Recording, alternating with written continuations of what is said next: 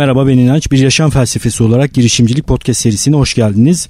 Hasan Başusta ile sohbete devam ediyoruz. Birinci bölüm çok keyifli geçti. Kung Fu hocası sorumu ben sonra çok sevdim. Ee, böyle bir soru sormuş olduğum için çok, çok mutluyum. Hasan da gerçekten efsane bir şekilde cevapladı. Şimdi devam edeceğiz.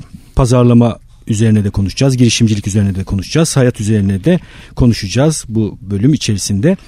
Geçen hafta içerisinde Naval'ın bir tweet serisini paylaştım ben. Onu takip ettin mi? Şey, öyle bir Ben Naval'ı takip ediyorum. Çok ha, zaten beğen, takip beğenerek de takip Efsane ediyorum. Ee, hangi şeyi? Hangi tweet ee, serisi? Bir tane dünyada da büyük yankı buldu. Herkes kendi diline çevirmeye çalıştı. Bu hayatta refah ve zenginlik oluşturmaya çalışıyorsan dedi. Hı hı. Bence şunu yapman lazım, şunu yapman lazım. Benim bu podcast'te ele aldığım güçlü fikirlerin neredeyse tamamının üzerinden geçti adam. Efsane bir seriydi. Hı hı. E, podcast'te de geçtiğimiz hafta bunu kaydettim ben. Üç seri halinde üzerine konuştum. Orada kaldıraç kullanmaktan bahsetti. Refah oluşturmak için ölçek geliştirmekten bahsetti. En temel düşüncesi şu insanların çözmeye çalıştığı ama henüz nasıl çözeceğini bilmediği bir şeyi bulup bunu ölçeklendirilebilecek bir şekilde çözersen senden iyisi yoktur dedi. Bir yandan tabii seriyi götürdü götürdü götürdü final cümlesi çok efsaneydi. En nihayetinde bütün bunları yaparsan bir zenginlik oluşturacaksın ama aradığın şeyin bu olmadığını da fark edeceksin hı hı. ama o da başka bir zamana dedi. Jim, Jim Carrey'nin bir sözü var ya. Ben de onu da podcast'te aldım. Eli. Çok güzel bir söz değil mi o? Ne, evet. ne diyordu Jim Carrey? Umarım bir gün herkes ünlü ve zengin olur ve aslında bu olmadığını anlar. Gerçek Çok güzel. Jim Carrey de efsane söylemiş. Herkes zengin olur, meşhur olur, ünlü olur, istediği her şeyi elde eder ki Gerçekten herkes bunu yapabilseydi efsane bir durum olurdu. Çünkü hayatın bundan ibaret olmadığını, başka tür bir mücadele olduğunu fark ederdik diye evet. söylemiş, efsane bir söz söylemiş. Naval da bunu söylemiş ama ben de podcast'te şunu söyledim. Yahu feci durumdayız. Yani bu hayatın içerisinde o kadar çok insan ekonomi oluşturmak üzere hayatını tüketiyor ki hı hı. ve bunu akıllıca yapmadığı için bir takım açmazlar içerisinde kendi değer üretemeden bir şekilde kullanılarak konfor alanının dışına çıkmadan belli maaşlara razı olarak böyle ayda işte 20 gün tatil yap, yaparak falan ömür Hı-hı. tüketiyor insanlar. Yılda. Yılda. Yılda. Evet, ayda 20 gün iyiymiş. Bir ayda 20 gün tatil ben yapıyorum.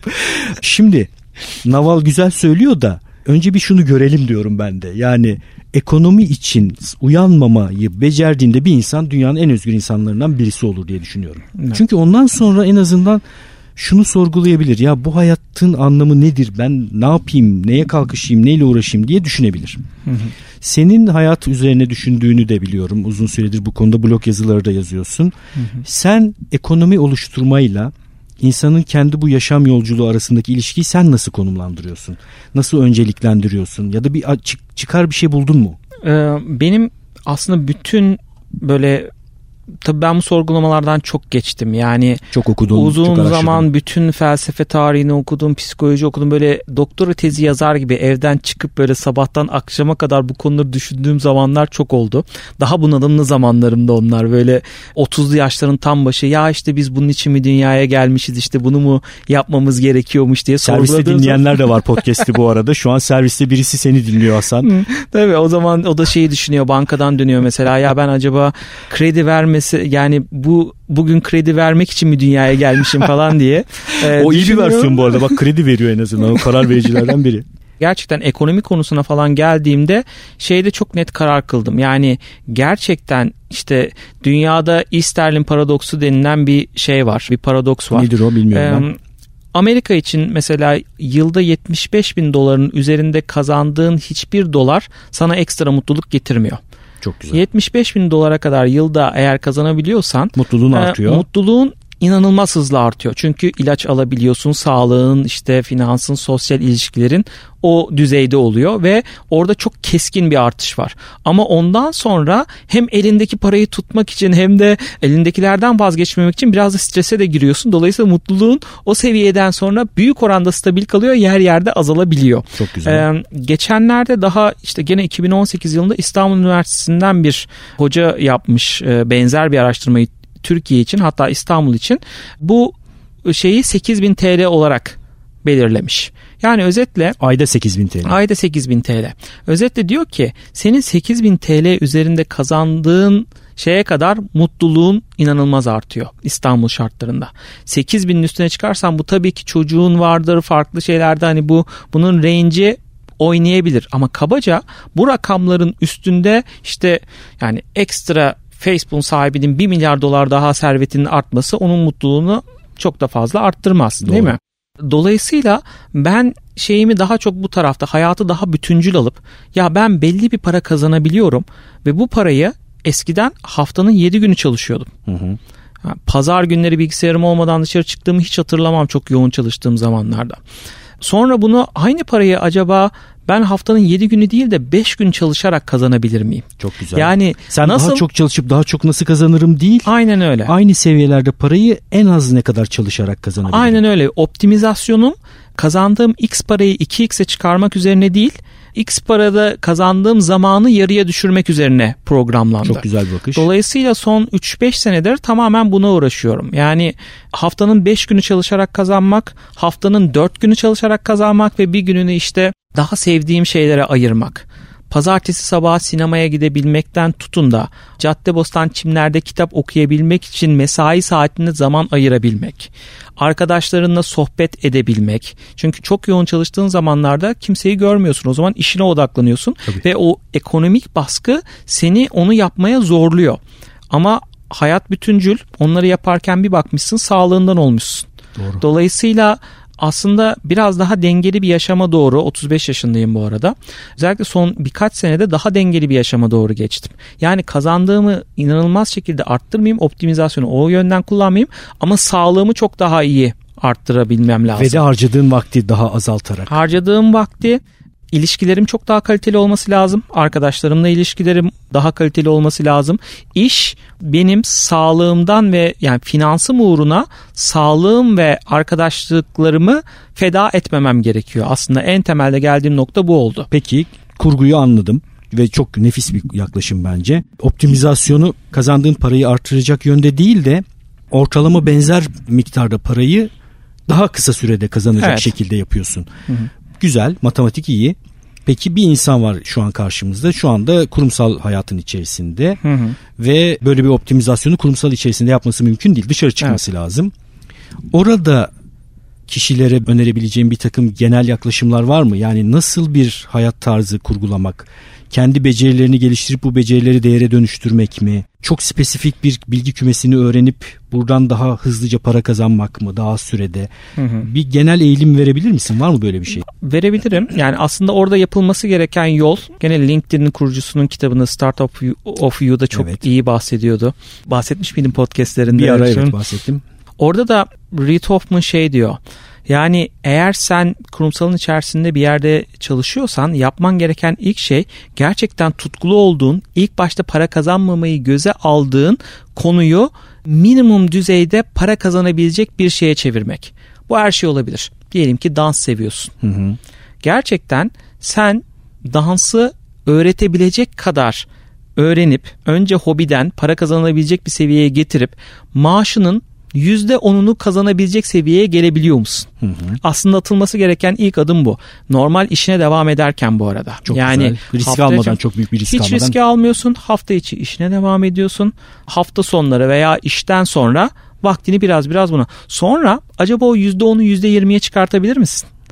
acaba %50'ye çıkartabilir misin ve hangi aşamada aslında işinden artık ayrılman senin için risk faktörü olmaktan çıkar? Bunun kararını vermek. Çok güzel. Naval da bu arada bir yerde bunu söylüyor. Asıl keşfedilmesi gereken şey hatta şöyle söylemiş onu.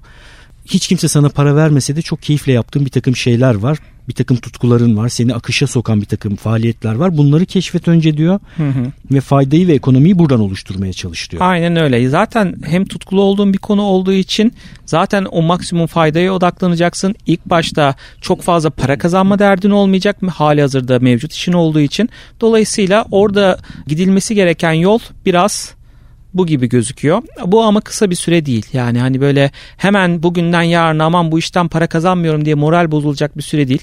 Önce iyi bir şekilde öğrenmek sonra işte bundan para kazanabilecek seviyeye gelmek en azından birkaç seneyi göze almak gerekiyor diye düşünüyorum. Peki tutku diyelim ki tutkudan bir yol çizemiyorum kendime Hı-hı. ama bir sürede kurumsalda devam etmem gerekiyor. Hı-hı. Tutku dışında başka ne yol önerebiliriz? Bir önerebileceğim bir şey var mı? Yani nasıl bir şey olabilir? Aslında mesela tutkusu olmadığı zaman o zaman ticari zekası olması gerekiyor. Yani hani tam böyle para çok amel hani He. ben neyi satarsam ya da nereden ne şey hmm. yaparsam hmm. para kazan olabilir Tabii, belki. sektörde şey yapmak. Mesela benim gittiğim yol biraz daha danışmanlık yoluydu. Hı hı. Yani ajanslarda çalıştıktan sonra hem bir çevre edinmek, birçok marka ile çalışıp o markalardan edindiğim çevreyle birlikte ihtiyaçları çok daha net görebiliyordum. Hı hı. Dolayısıyla danışmanlığa doğru döndüm ve oradaki şirketlerin olan sosyal medya dijital pazarlama ihtiyaçlarını kendi başıma ve ekip arkadaşlarımla çözmeye başladım freelance ekiplerle. Hı hı. Tasarım ihtiyacı varsa tasarımcıya, video ihtiyacı varsa videocuya. Şu anda da bunu yapıyorum bu arada. Hı hı hı. Yani bir firmanın sosyal medya ihtiyacı varsa onu çok hızlıca hem içeriklerini ürettirmek hem strateji geliştirmek vesaire kısmında yavaş yavaş buna doğru döndüm. Bu mesela bir marka için haftanın bir gününü alan bir iş olabilir. Hı hı. Bu ilk başta hafta sonları olabilir. Sonra yavaş Sonra, yavaş büyütülebilir. Ya bu hafta sonları yaptığım işleri aslında hafta içinde tamamen kendi şirketimi kursaydım hafta içinde devam ederdim gibi bir yoldan da geçtim aslında. Şimdi düşünüyorum yani en az iki sene gider makbuzuyla çalıştım. Kendi şirketimi kurmadım.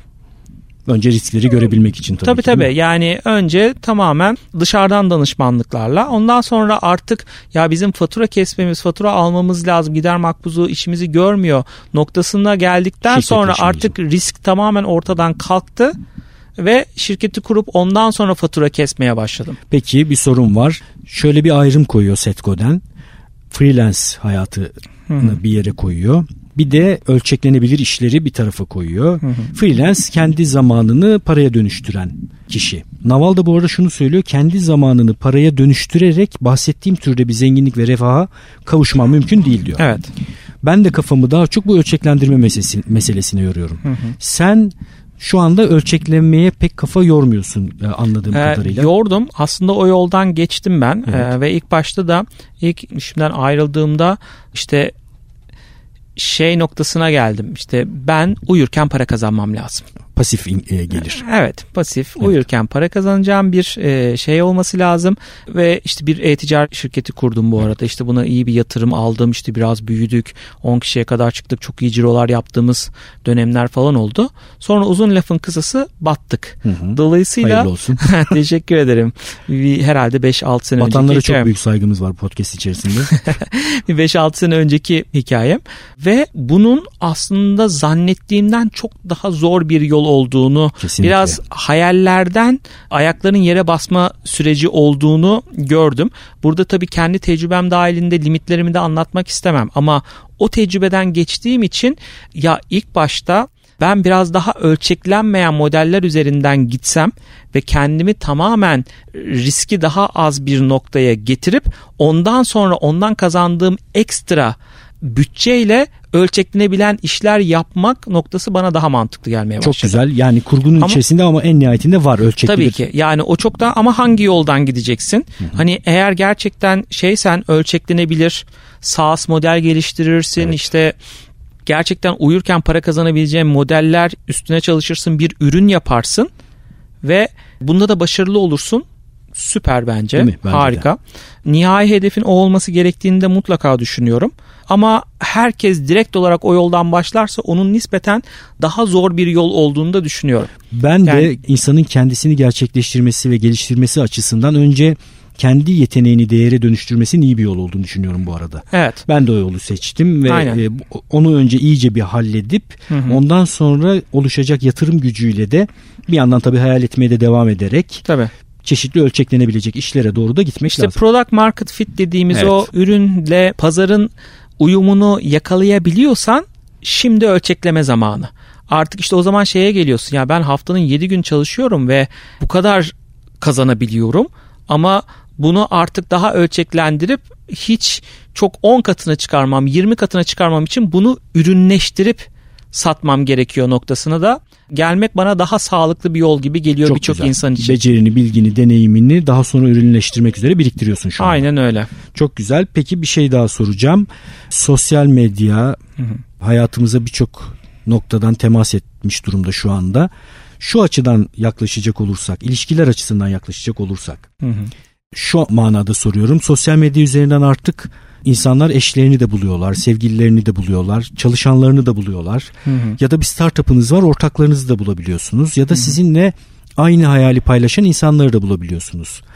Burada nasıl yaklaşmak lazım? Yani sosyal medyanın kullanımı o kadar böyle ben canımın istediği gibi keyfime göre kullanırım diyemeyeceğimiz kadar masum olmaktan çıktı bence. Tabii ki. Oraya da stratejik yaklaşmak gerekiyor herhalde. Tabii ben hatta derslerime falan da şöyle başlıyorum kimler kendini Google'da aradı diye başlıyorum. Herkes, Herkes elini kaldırıyor. Bunu ego search deniyor. Herkes kendini Google'da arar. Ve şey diyorum yani ne çıkıyorsa ve çıkmıyorsa sorumlusu sensin. Oh, Bunun sorumluluğunu başkasına yükleyemezsin. Evet. Yani senin bir adaşında olabilir. Senin ismini, reputasyonunu kötüye çıkartan ama sen nasıl kendini arıyorsan işverenin de, partnerlerin de, potansiyel sevgililerin de senin ismine mutlaka bakıyor. Evet. Stalking dediğimiz konu evet. özellikle Türkler arasında son derece popüler. Dolayısıyla orada çıkan şeylerden sorumlu olmak, en basitinden kendi mahremiyet ayarlarını yapabilmek, neyi göstermek istiyorsan onu göstermek. Mesela olaya işveren çalışan açısından bakalım. Mutlaka firmalar işe alacakları kişinin ismini bir Facebook'ta, Twitter'da, bir Instagram'da, bir Google'da mutlaka bir arayıp bakarlar. Bu demek değil ki her başvuranın ismine bakıyorlar. Bu şu demek diye son ikiye kaldın. Acaba bu A kişisini mi alsak B kişisini mi alsak Bakacağı yerlerden birisi noktasında çok ciddi karar verici. Yani ve birçok şeyde işte çok ciddi krizlere de neden olabiliyor. Şirkette çalışsan dahi işte en son bir sürü Harvard'da mesela alınan öğrenciler sosyal medyada yazdıklarından sonra mesela kabulü gelmiş. Ama sosyal medyada yazdıklarından dolayı Harvard'a kabul edildikten sonra e, okuldan şey yapmışlar. Olduğunu gelemezsiniz demişler. Geri çekmişler. Yani evet bak. evet geri çekmişler. Yani hiç şey falan da Acaba değil. ne Başvur, paylaşmış? Başvurum ırkçı bir takım şeyler Aa, paylaşmış. Tamam. O yüzden de aslında haklılar. Ama bu şu demek yani hani Harvard'a girerken acaba alsak mı almasak mıdan da çıkıyor olay. Aldıktan sonra bile iptal olabiliyor. Türkiye'de de birçok örneği var. Yani 2017 Miss Turkey işte güzeli birincisi şey seçildikten sonra attığı bir tweet yüzünden mesela tacı geri alındı. Bunun gibi tonla örnek var.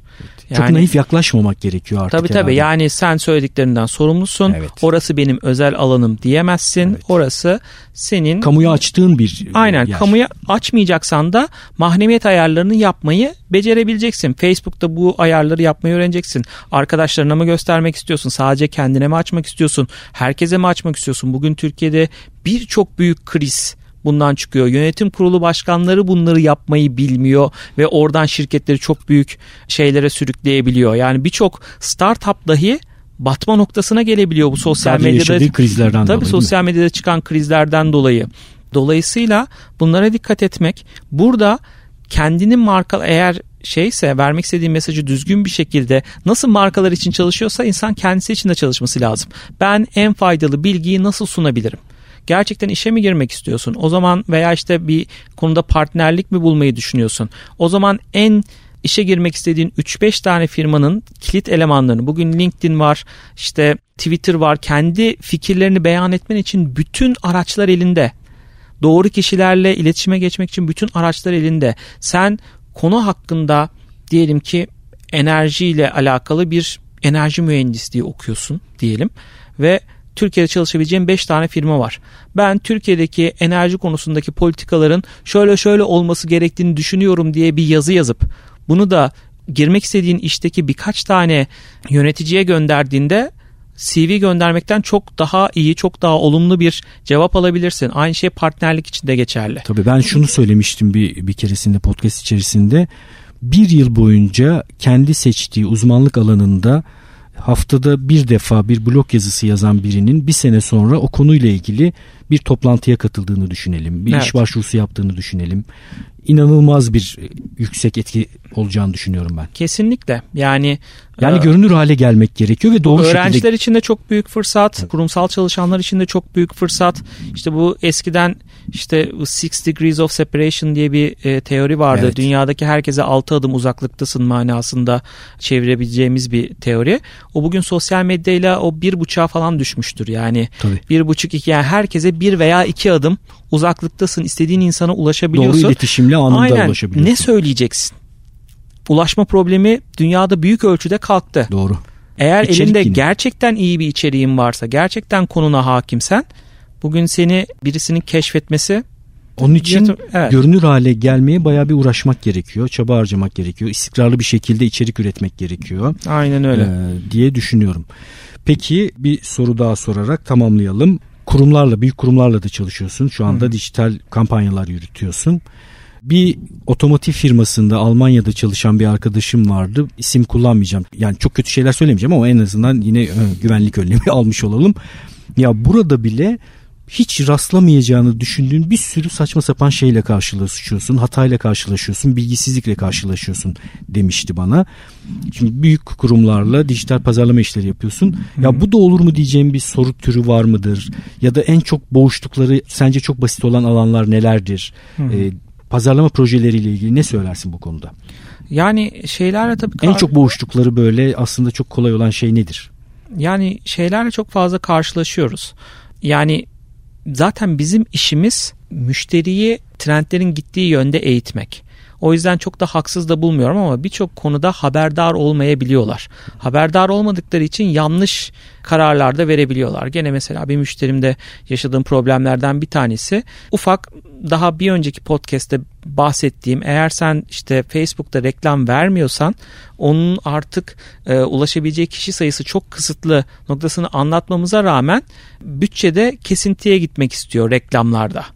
Ya bu bu ay reklam vermeyelim demek istiyor. Mesela biz bunları tekrar tekrar anlatmak durumunda Stratejik kalıyoruz. olarak hatalı. Aynen.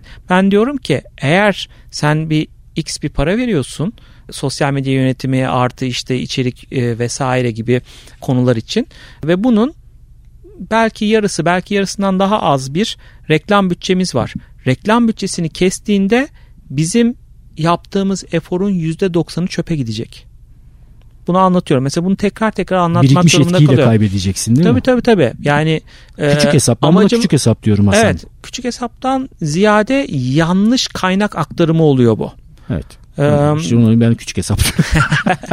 O yüzden mesela bu etkilerini tarz ve şeylerde- öngörmeden, etkilerine bakmadan sadece o aksiyona kendi içinde karar vermeye çalışmak. Evet yani hani bütçelere bakıyor ya şuna gerek yok aslında falan diyor ama aslında ona gerek var gibi. Evet. Dolayısıyla bunun gibi birçok şey olabiliyor, birçok konu olabiliyor. Ee, her marka her mecrada olmalı mı? Gene sorulardan bir tanesi. Yani mecralar sürekli değişiyor. İşte daha biz müfredatta daha geçen seneye kadar Snapchat anlatıyorduk. İşte bir sürü mecra anlatıyorduk falan. Foursquare vardı, Swarm vardı falan. Hani ben Sürekli değişiyor. Evet bireysel olarak zaten bunları kullanmaya devam ediyorum ama artık markaların orada yapacağı bir şey kalmadı. Dolayısıyla ne oluyor?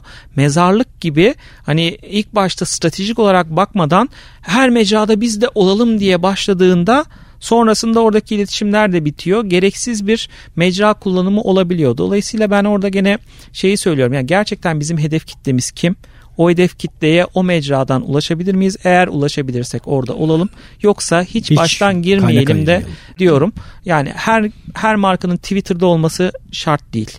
Her marka Instagram'da olacak diye bir konu Doğru. yok. Odaklanıp ona do- Aynen göre kaynak öyle. aktarımını doğru yapmak daha iyi. Aynen öyle. Sonrasında bu şeylerde kaynağı ona aktarmazsan bu sefer artık eskisi gibi takipçi kazanmak, ula, insanlara ulaşmak falan da sosyal medyadan çok yayılan bir içeriğin yoksa şey olmuyor. Ne oluyor bu sefer? İşte markan oluyor, Twitter'ı oluyor, 20 takipçisi oluyor gibi. Peki güzel. Ee, son soru demiştim ama kısa soru daha aklıma geldi. Onu da sorayım ve tamamlayalım.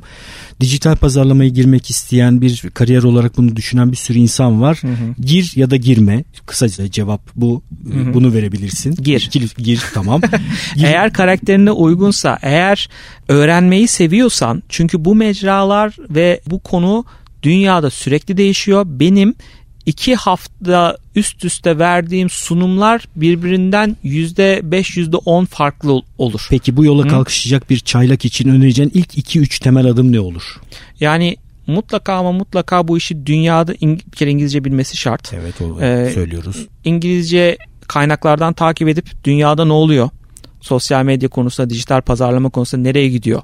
Google, Facebook bunların kendi sayfaları yani Facebook'un Facebook Business sayfası, LinkedIn'in LinkedIn sayfası, Instagram'ın Business blogu vesaire. Burada, Bunları takip edecek. Tabii tabii buralarda Peki uygulama ne olarak ne, e, nasıl kendini geliştirmek üzere bir şeyler yapsın? Sonrasında da aslında ben hep şeyden bahsediyorum. Gerçekten işi ben iyi bir yerden eğitim alırsa büyük avantaj. Hı hı. E, güncel eğitim veren de çok fazla kurum yok. Hı hı. Üniversitelerin mevcut işletmenin altındaki dersler genelde daha akademik olabiliyor. Hı hı. O yüzden güncel bir eğitim alabilirse dijitalden olur. dijitalden de alabilir, hani offline de alabilir. Alırsa çok büyük artısı olur. Onun üstüne de küçük bir müşteriyle para kazanma derdi olmadan başlasın mahallesindeki kuaför, evet. mahallesindeki manav, Çok mahallesindeki güzel. büfe. Kung fu hocası. Eğer aynen kung fu hocası. Eğer sen o kung fu hocasına bir tane öğrenci getirtebiliyorsan onun yanına büyük bir tik atabilirsin. Çok Bundan güzel. sonrası artık ölçeklendirme. Çok güzel. Daha optimize edeceksin ve verdiğin reklamlarla, verdiğin yaptığın iletişimle biri 2 yapmayı, 2'yi 4 yapmayı, 4'ü 8 yapmayı yolda da görüp motivasyonunu da kaybetmezsen iyi bir sosyal medya danışmanı, iyi bir sosyal medya yöneticisi olma yolunda büyük bir adım atmış olursun. Çok güzel ya vallahi efsane bir e, sosyal medya uzmanlığına giriş dersi oldu kısa bir son. İyi. Çok teşekkürler Hasan. Ben teşekkür ederim burada beni konuk ettiğin için. Umarım faydalı olmuştur. Çok faydalı olacağını düşünüyorum ben. E, sana nereden ulaşabileceklerini tekrar söyleyelim istersen. E, benim e, sosyal ağlarda Hasan Başusta ismiyle ulaşabilirsiniz. Twitter slash Hasan Başusta, Instagram slash Hasan Başusta, hasanbaşusta.com, LinkedIn'den keza Hasan Başusta. E-posta e, göndermek isterlerse. İsterlerse hasanbaşusta.gmail.com ma mail atabilirler. Memnuniyetle eğer yardımcı olabileceğim bir şey olursa memnuniyetle cevaplamaya da çalışırım. Çok teşekkürler. Bölümü tamamlıyoruz. Yine çok keyifli bir sohbet oldu. İnançayar.com podcast sekmesinden bölümde adı geçen kişilere, kitaplara, linklere ulaşabilirsiniz. İnançetfikritesat.com'a e-posta gönderebilirsiniz. Instagram'dan da İnanç Ayar'ı takip etmeyi unutmayın. Görüşürüz.